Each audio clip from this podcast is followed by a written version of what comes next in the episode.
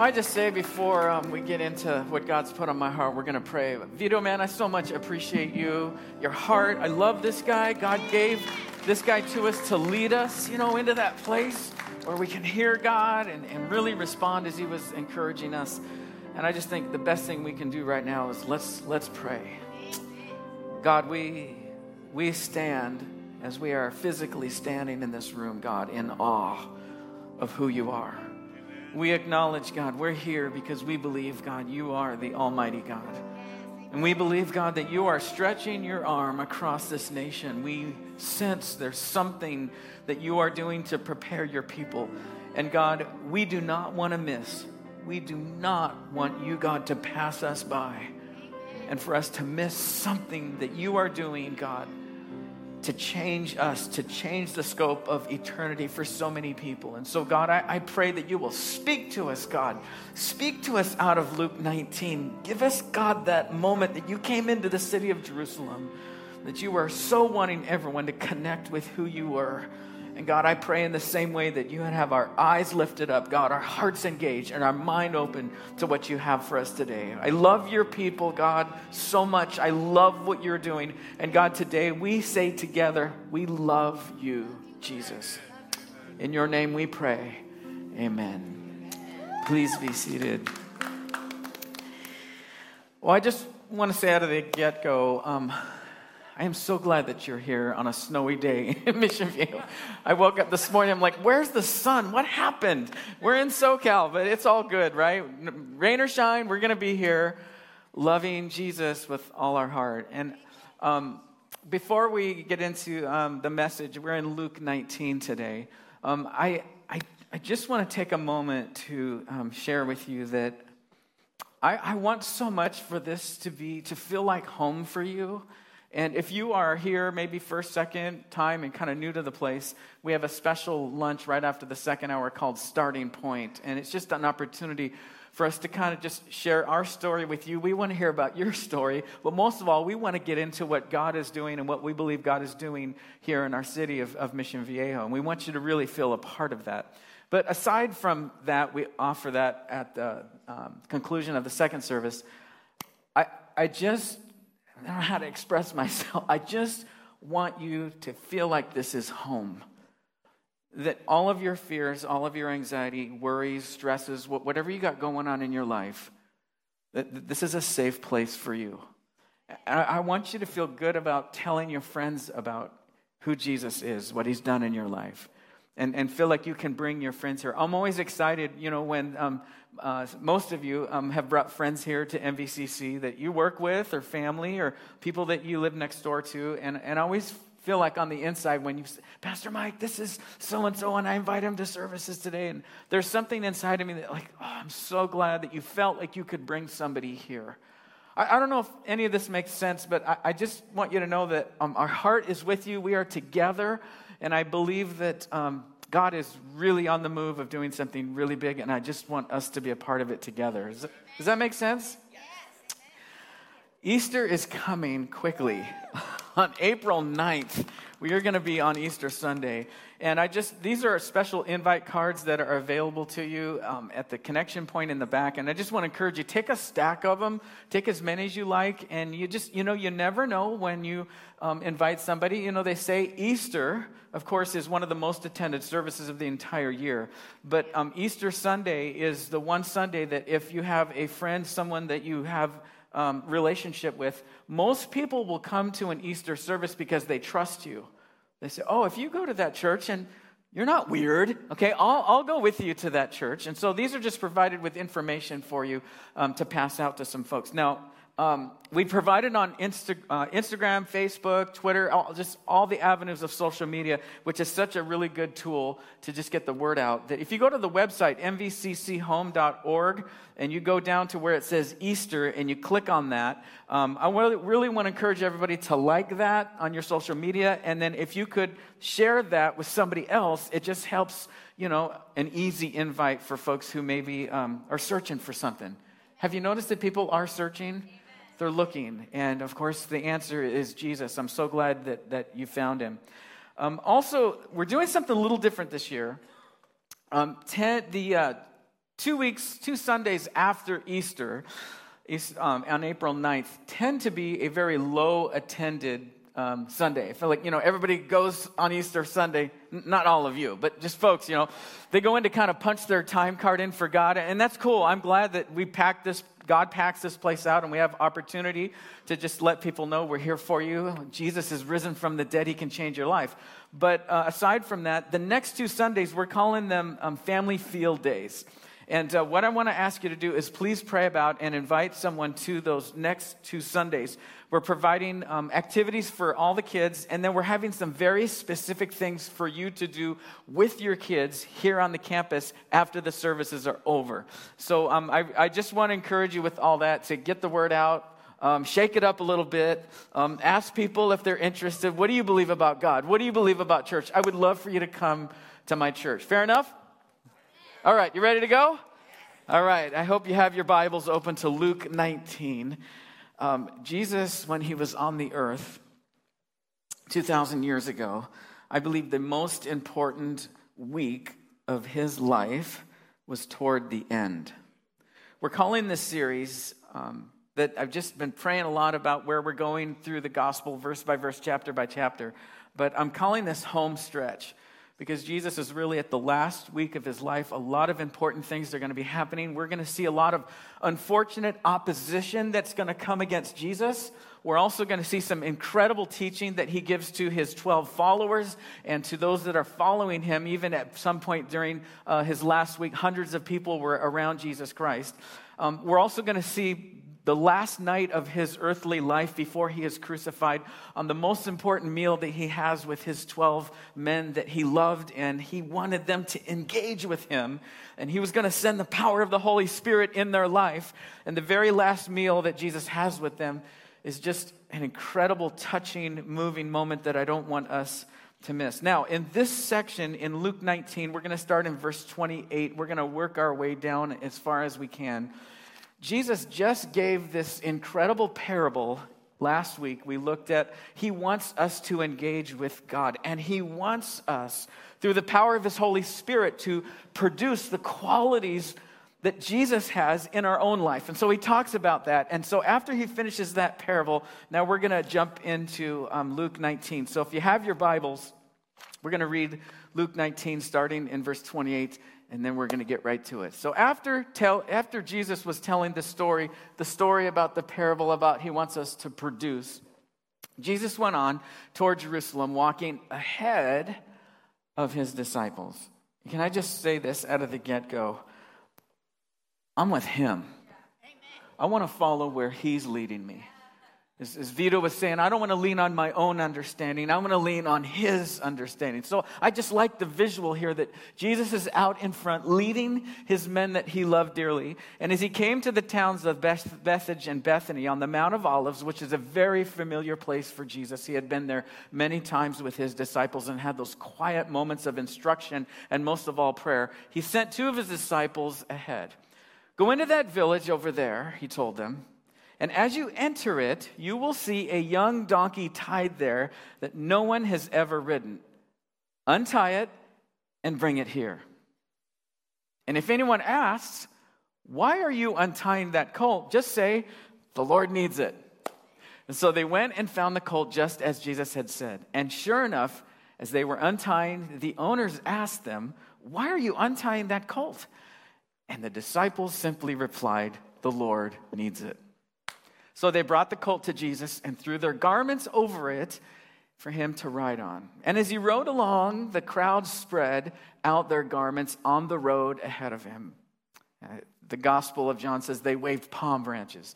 And when he reached the place where the road um, started down the Mount of Olives, all of his followers began to shout and sing as they walked along, praising God for all the wonderful miracles they had seen. Blessings on the King who comes in the name of the Lord. Peace in heaven and glory to God in the highest in heaven. But some of the Pharisees, those religious types, church people, among the crowd said, Teacher, rebuke your followers for saying things like that. And he replied, If they keep quiet, the stones along the road would burst into cheers. But just as he came closer to Jerusalem and saw the city ahead, he begins to weep. Oh, how I wish today that you, of all people, would understand the way to peace. But now it is too late, and peace is hidden from your eyes. Before long, your enemies will build ramparts against your walls and encircle you and close you in on you from every side. And they will crush you into the ground and your children with you. Your enemies will not leave a single stone in place because you did not recognize, here it is, because you did not recognize it when God visited you. In the Old Testament, there are moments and what we call Bible prophetic words, words that were spoken among the greats of the Old Testament Moses, Abraham, David, just to mention a few of them.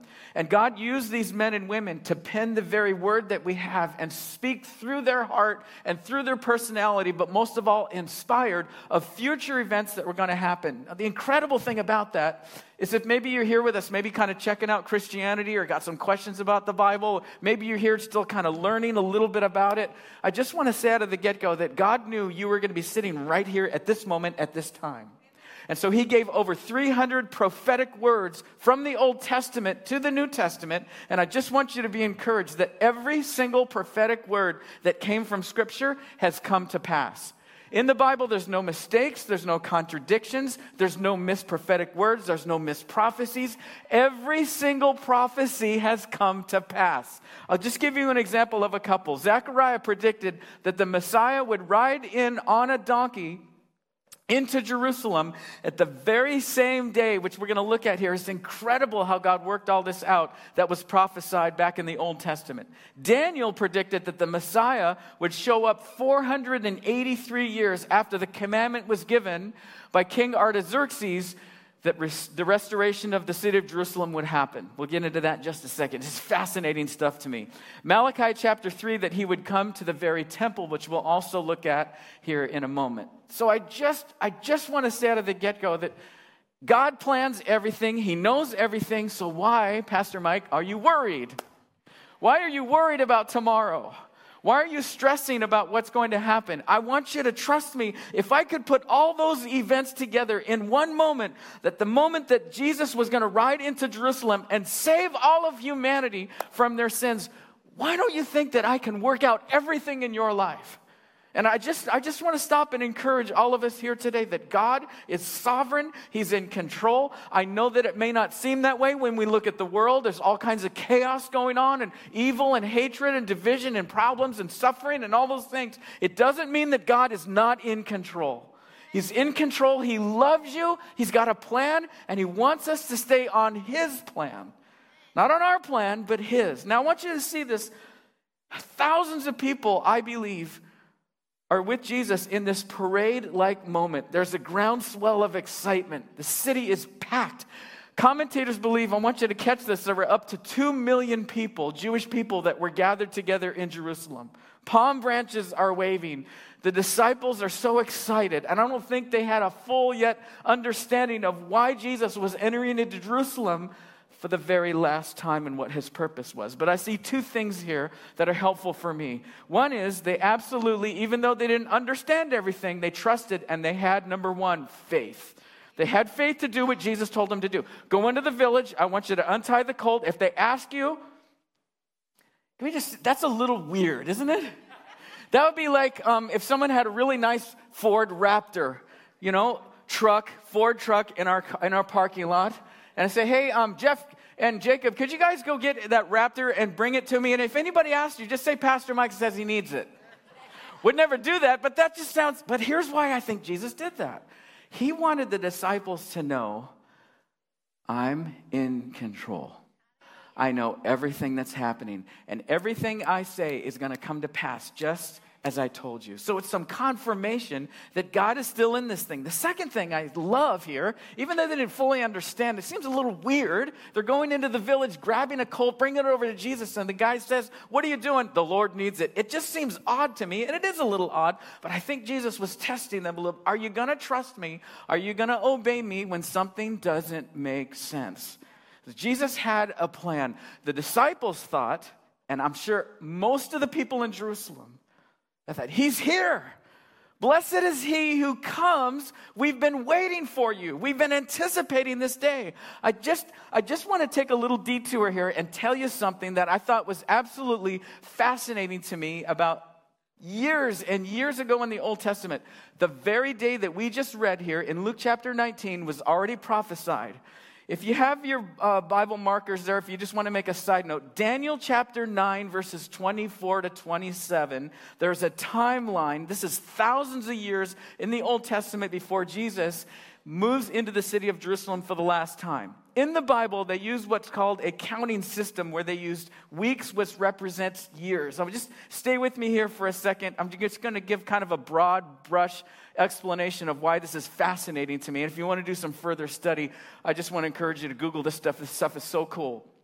In Daniel 9:24, there's that timeline to the future. Daniel was depressed. He was in question because he saw the captivity of Israel under the rule now of the Babylonian people.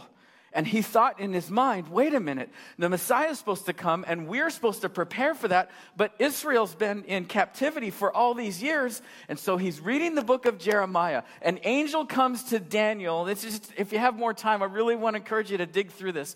An angel comes to him and says, Israel's going to have another chance. Even though they disobeyed me and ran away from me, and I brought Babylonia to them to put them in kind of a a state of, of captivity to teach them a lesson. I'm going to give Israel a second chance. But don't you love God for that? That He always gives a second chance for us, even though we may have walked away from Him. 69 times seven weeks of years equals 483 years. This is on the Jewish calendar, 360 days. If we were to go back and count every single day in a year, that means 483 years at 360 days equals 173,880 days. 445 BC, before any of this happened, King Artaxerxes sent a decree to rebuild the city of Jerusalem. And 483 years to the date, Jesus rides into the city of Jerusalem. Isn't that cool? I mean, what that tells me is that God has everything under control. He knew that we'd be sitting here. We weren't there on this, this day that Jesus rode into Jerusalem, but now that I know this, I'm like, God, you are amazing. You are absolutely amazing, God. You can fix any problem. You can you can you can heal any situation. God, you see everything that's going on. If you could see the very day and calculate from thousands of years, 483 years to the very date, God, you are so awesome. And what they wanted was, Lord, save us from inflation. Save us from the wars. Save us from the Russians. Save us from China, who's maybe going to attack Taiwan. Save us from the rumors of wars. Save us from climate change. Save us, God, from high mortgage rates. That's really what they wanted Jesus to do. Free us from the Roman rule. We want to be able to worship. We want Israel to be the power nation. And we want you to sit on your throne. And we want to be with you on your city council. Did you see where they were? They were thinking earthly. They were thinking, Jesus, you're going to set up your earthly kingdom and we're going to be here forever with you, man. Put us on your right and put us on your left. Listen, I don't think that necessarily we jump on the disciples, I think, negatively too often. I don't blame them for that. I mean, they should have been listening when Jesus said, I'm going to go to Jerusalem. They're going to kill me. I'm going to rise from the dead. He said it over and over again. They missed it. But at least they knew the scripture enough to know that the Messiah would come and set up his rule. It just wasn't the right timing yet. When Jesus Christ takes us to be with him forever, depending on which uh, viewpoint you, you, you land on in the tribulation. We will come back with the Lord. There will be a 1,000 year reign of Jesus reigning over the earth the way it was supposed to be, the Garden of Eden. We get to be a part of that. But they had missed the times. And so, with all of that, now we see the opposition. Tell your disciples to shut up. What are they doing? They're making fools of themselves. What are they, these guys, are, what, what, are, listen, if they don't cry out, the very stones that I created, Jesus is saying, he's, again, he's pointing to the fact that he is God Almighty. And he's saying, if they don't cry out, these very stones, the Phillips translation says, which I like that one, burst out into cheering. He's just making all of creation knows Jesus Christ. All the trees that where they were created, the branches lift up to heaven. I believe everything that God created is in subject to him. He is the ruler over everything. And here's what I love about God is he's seeking worshipers with genuine and authentic worship. He's not looking for just rote songs that we sing and just stand and do this because we've always done it. It's just what we do and we sing and we punch our time card in for God. He's looking for heart worship. In John chapter 4 verse 24, he said, God is spirit and his worshipers must worship him in spirit and in truth. He's looking for your heart to engage with his heart. I tell you what, I, life is getting shorter every day that we live on this earth, it is another screaming opportunity to say, Are you going to praise me? Are you going to serve me? Are you going to worship me? I want to send the power of the Holy Spirit in your life. So it's not you living, it's God living through us. And what He's looking for is heart. That's the problem with the religious leaders of that day. They wore the flowing robes, they had their Torah, they knew the scriptures, and they were pointing their finger at everybody else. And God is not looking for religiosity. He's not looking for folks who have all the knowledge without the heart. Jesus wants the heart. That's what was so sad about this next scene that I, I really don't want to talk about this, but I need to talk about this that Jesus steps back from the crowd, I believe, and he looks on the entire city. Now, when it says he looks on the city, I don't think he was looking at buildings with that intent. I think he was looking at the people. And here we see the Savior of the world, the one who put the planets into motion. And he weeps because of lost people. The, the, saddest part of this text, if you only knew what he really is saying, you should have known. You know the scriptures. I'm here, right? I'm right here. I'm right here to save you. You're missing it. They missed, unfortunately, his mission and they missed his message. The question I have over and over again when I read this text is why? Why, why, why did they miss him? That Jesus is right there. Uh, why is it that people today, people in your life that you care about, that you love, that you want them to know the Lord, isn't it just sometimes it's frustrating? Why can't you just surrender your life to Jesus? Or have you seen maybe someone who believes in Jesus, but they're stuck? They're stuck because of past, or they're stuck because of the present, or stuck because of the future. And you, it's frustrating to watch someone and you want them to be delivered. You want them to be freed. You want them to live above it all. That it might be spiritual blindness that we can't see. The enemy is, he's such a sly one. He's so slick. He's such a liar. He's the father of lies. The enemy has come to steal, kill, and destroy your life. If there's anything he can do to give you spiritual blindness or others around you spiritual blindness, that's why it's so important. We've got to pray. Prayer is the only weapon that we have in the unseen world. A church that does not pray together will not stay together. Where's the prayer meetings? We have all kinds of activities and fun, and there's nothing wrong with having activities and events and things for people. We want to draw them into this incredible family, but that's not the end all. The real power of God is found in prayer. And he's saying here, the destruction of Jerusalem is coming. That's why he was crying. I see the city walls coming down. I can see, if you Google all this stuff, it's fascinating. In 70 AD, Rome is going to come and ransack the entire city, take everybody out. And God is saying, I don't want that to happen, but because you are running away from me, I can't force you. These things are going to happen, and I'm sorry, but this is the way it's going to be. And so he says, the destruction of Jerusalem in 70 AD will happen. They had their own idea of what Jesus was supposed to be doing.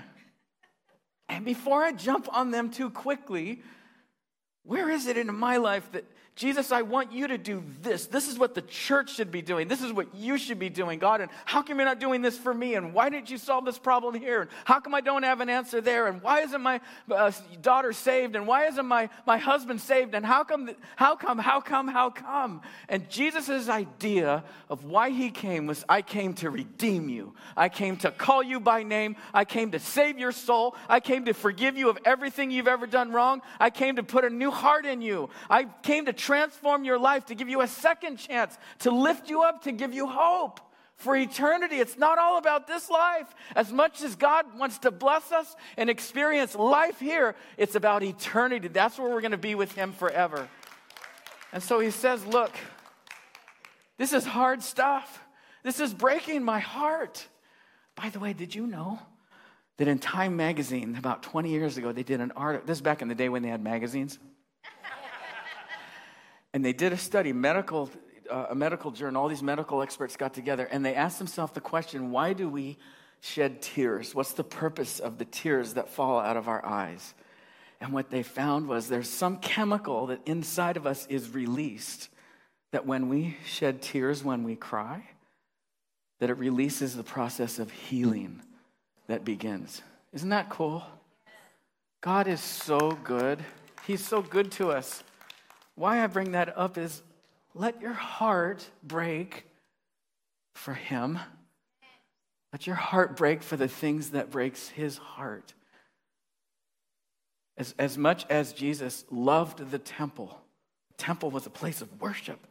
There were exact dimensions when that temple was built, and certain protocols and areas that they walked into that temple, into the very very holy of holies, and only the priest could go in there.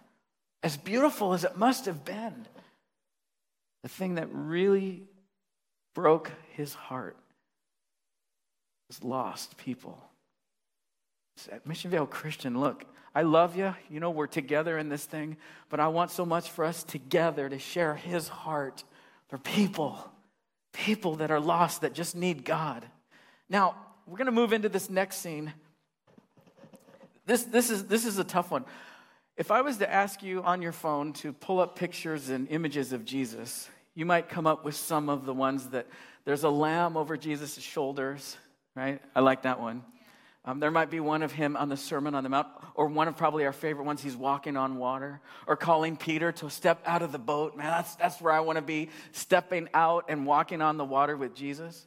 But this one right here, I don't see very many paintings. I don't see very many images. I don't see very many pictures of this next one that we're going to look at. Let's, let's read the next verses 45 through 48. Then Jesus entered the temple and began to drive out the people selling animals for sacrifices. And he said to them, The scriptures declare, My temple, my house, will be a house of prayer. But you, you have turned it into a den of thieves. And so he said to them, The scriptures declare, My temple will be a house of prayer, but you have turned it into a den of thieves. And after that, he taught daily in the temple. But the leading priests, the teachers of the religious law, and the other leaders of the people began planning, isn't this sad? How to kill him. But they could think of nothing because all the people hung on every word he said. The place of the temple was a place that God created for his people to worship him, to connect with God, to get teaching, and most of all, to receive the, the sacrifice for our sins. When they brought a family, the Jewish people would bring their family up to Jerusalem, and they would go to the priests and those that worked in the Levites that made sure the temple was, was just in order and everything was just as God commanded it in the Old Testament. When they brought that animal, they trusted because these are my leaders. The, this is, the, the priests, they're the ones that have been called by God to take care of us, to shepherd us, to teach us, to lovingly care. And why Jesus is so ticked off, why he's so angry, why he is so mad is because pride Arrogance and greed had taken them over. I, I, just want you to see the scene of this beautiful place as we walk up the steps into the temple area. There's an outer court. And as we walk closer and closer in, I want you to see animals that are going by, people that are cutting through the temple irreligiously, with, without any reverence and awe that this is a holy place. I, I, I just need you to see the scene that they were taking shortcuts to try and get what they wanted. There's no shortcuts with God, man. You got to go His way. And that's how you going His way is the best way. When we start coming up with our own plans, our own schemes, our own ways, God is saying, No, I want you to come my way. And the religious leaders saw all these opportunities because their hearts were so corrupt. The, the, the, the, men that God had called, they're supposed to be set apart to be examples of God. And that's why, if Jesus, one group of people that Jesus was so hard on, when he said, You whitewashed tombs, your hearts are blackened. When he said things like that to these men, you are nothing but dead men's bones. That, that's Jesus. Now, he can say all that stuff, but he said that because you're the ones you're supposed to be leading. You're supposed to be ones with tears in your eyes that are crying over the people. I have given you responsibility to teach the very word, my word, the Torah, to the people and be the example. And instead, you're, you're, you're, you're holding them to such hard restrictions, they can't get to me. That, that's, that's God's heart. It, my people can't get to me because of you.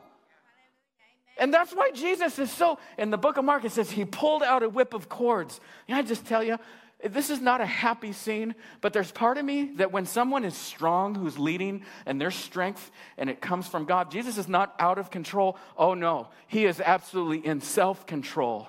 But he will make a statement here You will not do this to my people, and you will not do this to the sacred place. And therefore, the cord of whip comes out, and he drives everyone. He never hurt any animals. We don't have any record that he hurt anyone, but he was making a statement You will not call this place what you have called it, you are ripping people off in the name of God. You are, you are lining the pockets of your shrouds with the people have hard worked, saved their money, and given their very best lamb. They've given their very best, and you're taking it in the back, and you're saying that you're sacrificing it, and I know you're not. You are not sacrificing. You are taking that animal out the back door and reselling it to another family. Out with you. Out with you, all of you. What does he want? He wants repentance. And sometimes repentance comes through a hard word, sometimes it comes through a gentle word. I want to say this that Jesus called his house a house of prayer. You're supposed to be, he's talking to the people of the, you're supposed to be in prayer, in an attitude of prayer. You're supposed to have an atmosphere in my temple of prayer.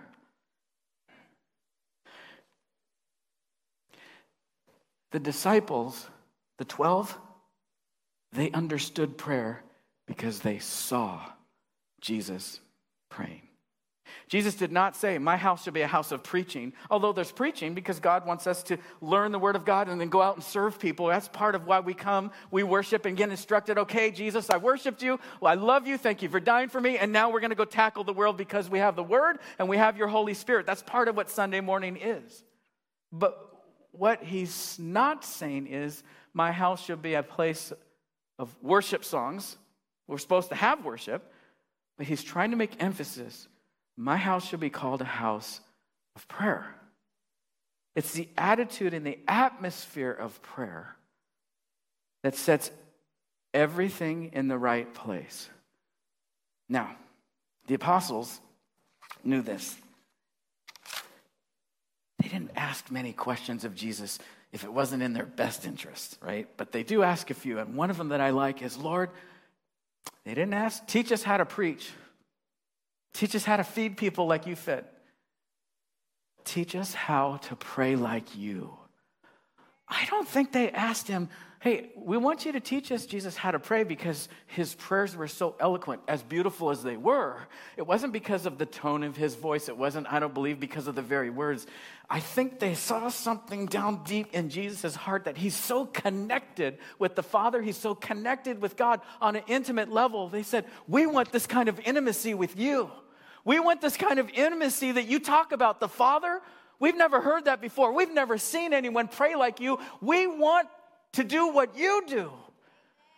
Isn't that the greatest compliment that somebody can give you? We want to follow God like you follow God. I see something in you that I want. Because I've been searching for it. I've been searching for peace. Jesus says, I'll give you inner peace. I want what you have. The disciples, after Jesus now, we're going to fast forward here. He dies on the cross, which, by the way, every day was calculated in the same very uh, uh, techno that we saw here in all the numbers. The very day that Jesus was crucified was also prophesied in the Bible. Third day, he rises again. He then spends 40 days with his disciples for final instructions. He says, Guys, I need you to go to Jerusalem and I need you to wait for the promise that I'm going to give you. Now, if Jesus says, Hey, I need you to sit on the first row, the third seat over next to Pastor Zach, I need you to do that and just wait, I'm game, I'm in. Even though I don't understand exactly what he's saying, but if he told me to do it, I'm doing it.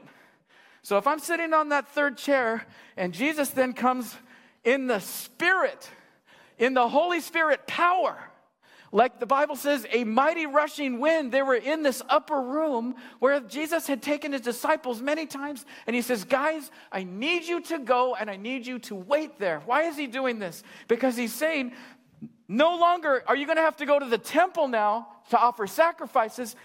You are my temple. And I'm going to so fill you with myself, you are going to have, you are going to say things you are going to heal people. You are going to fix, you are going to be able to see someone who's poor and, and, and destitute in this life and give them something so satisfying in the heart, a relationship with me. You're going to stand back and say, It's not me, it's God. And how do I know that? Because in Acts chapter 1, it says this, verse 14, and they all joined together constantly in prayer, along with the women. Catch this. The Mary, or the mother of Jesus, Mary, is with them in a prayer meeting.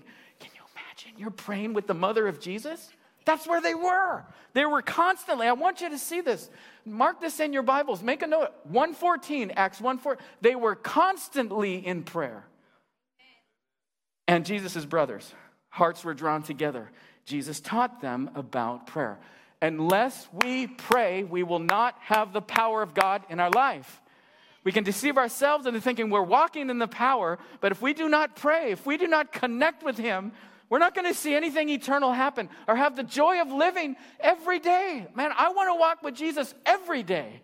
I want to sense his power. I want to be under his leadership. I want to be under his rule. I, I, want to say, Mike, I want you to go over here because this is what I'm going to plan for you today and be able to sense where he's leading. And prayer is the power source.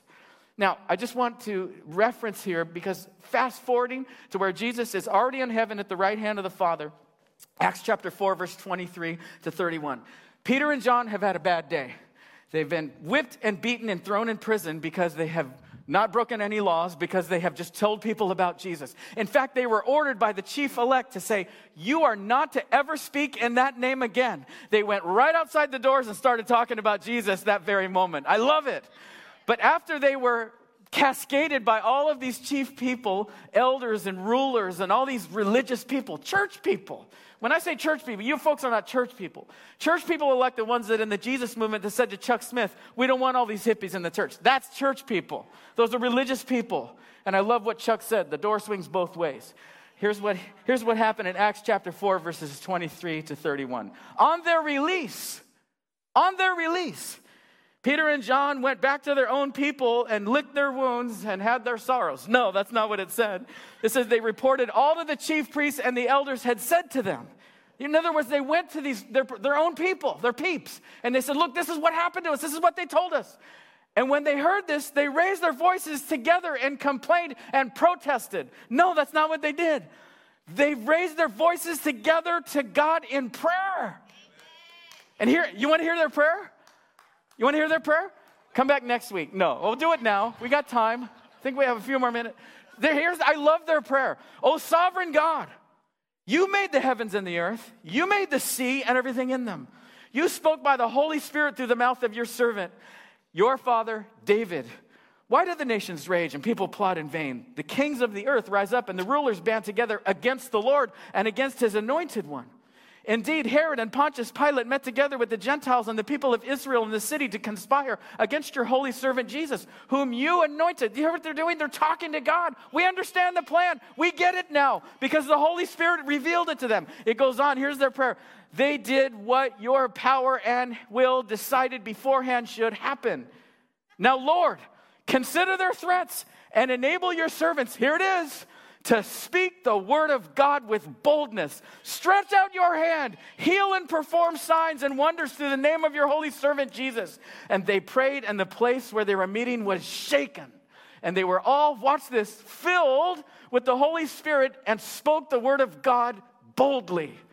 And all the believers were one in heart and mind. They didn't protest. They didn't fight back. They went back to a prayer meeting. They went back to a prayer meeting. When in trouble, pray. When challenged, pray. When you feel intimidated, pray. When you feel persecuted, pray. When you feel depressed, pray. When insecure about something, we all have insecurities. We all at times feel like we don't measure up. Pray. Amen. Let me just tell you about another guy, the Apostle Paul, who had this thing down. He had this thing, he's the one that wrote, Pray without ceasing.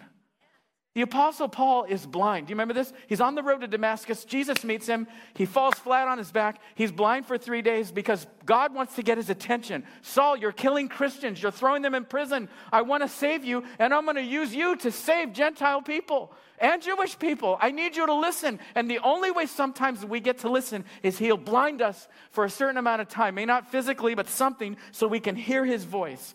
Now, God says to a guy named Ananias, I need you to go over and see this guy, Apostle Paul. I need you to go see him. And Ananias says, No way, dude.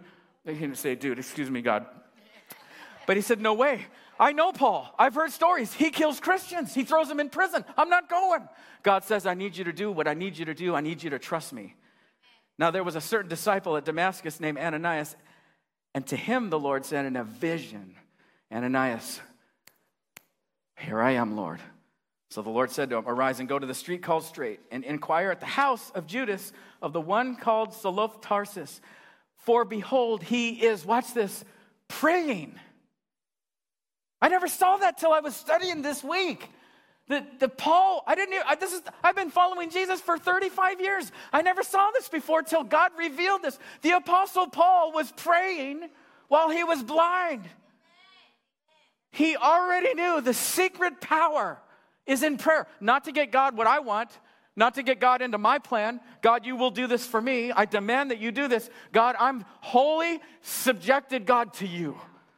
I'm totally surrendered, God, to you. And in a vision, he has a man named Ananias coming in and putting his hand on him so that he might receive his sight. Come on, somebody in here, somebody in this room, you've been crying, complaining, you've been fitzing, you've been in a chokehold against God, you've been wrestling with God. God's pushed the side of your hip in just like He did Jacob to get your attention, and you've been fighting and skiffing and all that stuff with God. And God says, Stop, don't wrestle with me, surrender to me. In prayer, in prayer, in prayer. I'll, I'll finish with this. Here's the danger brothers and sisters whom I love, family, the danger is we miss God like his own very people, the Jewish people. Some of them missed him because they were on their own agenda. Oh, they looked like followers of God, they followed the rules, but their hearts were far from me. The reality is, more people are turning to crack than they're turning to Christ. That's the raw fact. You know it, and I know it. This world is going down the tubes. This world has so much destitute, so much evil, so much opposition against God. It used to be tolerated. Now there's it's an in your face, sin in your face. This is what I'm doing, and I'm proud of it. It's, it's a different world out there. And our response is, should be, I weep I cry over the fact that you're missing such a wonderful thing, knowing Jesus, which moves me to action. Moves me to action. How are we missing the mission of God today? I, I really want us to ask that question. How do we miss the message that God has for the world? And when we say world, just like John 3:16, for God so loved the world, but really what he says, God so loved, I love you, Zach.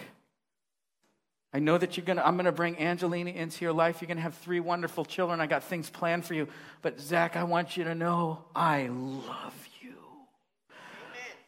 You don't have to do anything to get my love. You don't have to act anyway. You don't have to. All you need to do is just stay still. When my boys were little, so I, I love the stage of life you're in right now, man. It's fun. Your kids still like you. we had, uh, we, had a, we had one, I have two boys. I love them dearly. They're the, the love of my life. And my one son, Jonathan, he's a, he was a climber. He climbed everything. He ran everywhere. We took him to Target. He, he'd get lost so many times. And my wife threatened, she wanted to get one of those leashes. I said, We are not putting a leash on our son. But there are times, even at home, he'd be running around and Fitz and involved in stuff and just couldn't. And I said, Come here, come here, come here, come here, come here, come here, come here. Why did, come, Jonathan, come here, come here, come here, come here. Just let me, I just want to love you.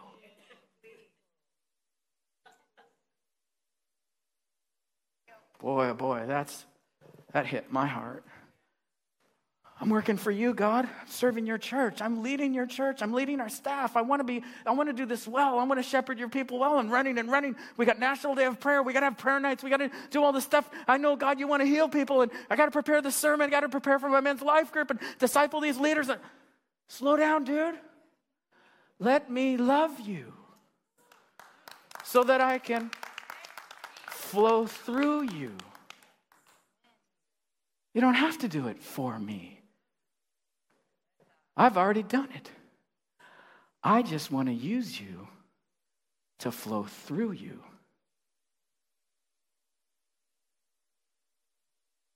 Change must begin with prayer. I cannot stress that enough. I cannot pound that into my own psyche and my own heart enough that prayer should be heartfelt and specific. I want you to come to the prayer meetings. When we have prayer meetings, I don't know, how many were here at the last prayer meeting? Oh, come on, there are more than the. I know you're just tired. We're almost done. It went on for two hours. The prayer was powerful by, by, by you, but what really got my motor going? When we just put the microphone up and I just said, felt led of the Holy Spirit to say, What has Jesus done for you? And where do we need to repent? You come on up. Come on, this is a safe place. This is family. It's okay. I was amazed. I was amazed at how many people came up and just were authentic and raw and real and said, This is what I'm struggling with. This is what I'm f- afraid of. This is what I'm addicted to. I need help. And people gathered around other people and laying hands and praying. Did you see the movie Jesus Revolution yet? You gotta go see that movie. There's a scene when Lonnie Frisbee is there, Chuck Smith. It's, it's, it's the birth of Calvary Chapel. It's amazing. There's a guy who's brought in in a wheelchair. He's definitely on drugs. He's screaming and yelling at the top of his voice in the middle of a sermon. By the way, if the enemy starts something up in the middle of one of my messages, he's not going to intimidate me because I know the first thing we're going to do, we're going to start praying. We're just going to start praying. And that's exactly what happened. They laid hands on this guy. Everybody came over this guy in a wheelchair and they laid hands on him and prayed over him and believed that God could deliver. This guy didn't have to go to the 12 steps. Nothing wrong with 12 steps, but his case, he didn't need to. God delivered him and he got delivered of all these drugs and alcohol. It's an incredible story. Prayer, prayer, prayer, heartfelt and specific. If you want God to do something, be specific with him. He loves that. Plus, He knows anyway. He wants our heart. The last two here is to make a decision to make your prayer life heartfelt. And one more. I really want you to make a decision to make your prayers specific. It's okay. Tell him what you want. He loves to hear from you. Let me love you. God, I pray in this moment as we come to just this portion where we we get to focus on what really is important. It's your cross, your sacrifice, God, your surrender to the Father's will. God, I pray in this moment of communion that we have that when we take this bread and we drink this juice, that we are remembering, we are entering into a place with you, God, that is total surrender, that we can say, Not my life, not my will, not my plan, but yours, Jesus. I will serve you. I will let you love me in the stillness of this moment. In Jesus' name, amen. In the seat back in front of you, there's some small communion cups, and I just, I just, please don't feel like you have to do this. I want you to want to do this, but this is your time to remember him because he said, Hey, take this bread, eat this bread, drink this wine, drink this juice, because it gives you something physical to remember my love for you. So we just take a few just still, still moments, and then we'll worship, and then we'll conclude. Thank you so much for joining us at Mission Viejo Christian Church. Just know that we always have live services here every Sunday at 9 and 11 a.m. We'd love to have you here, and we'll see you next time.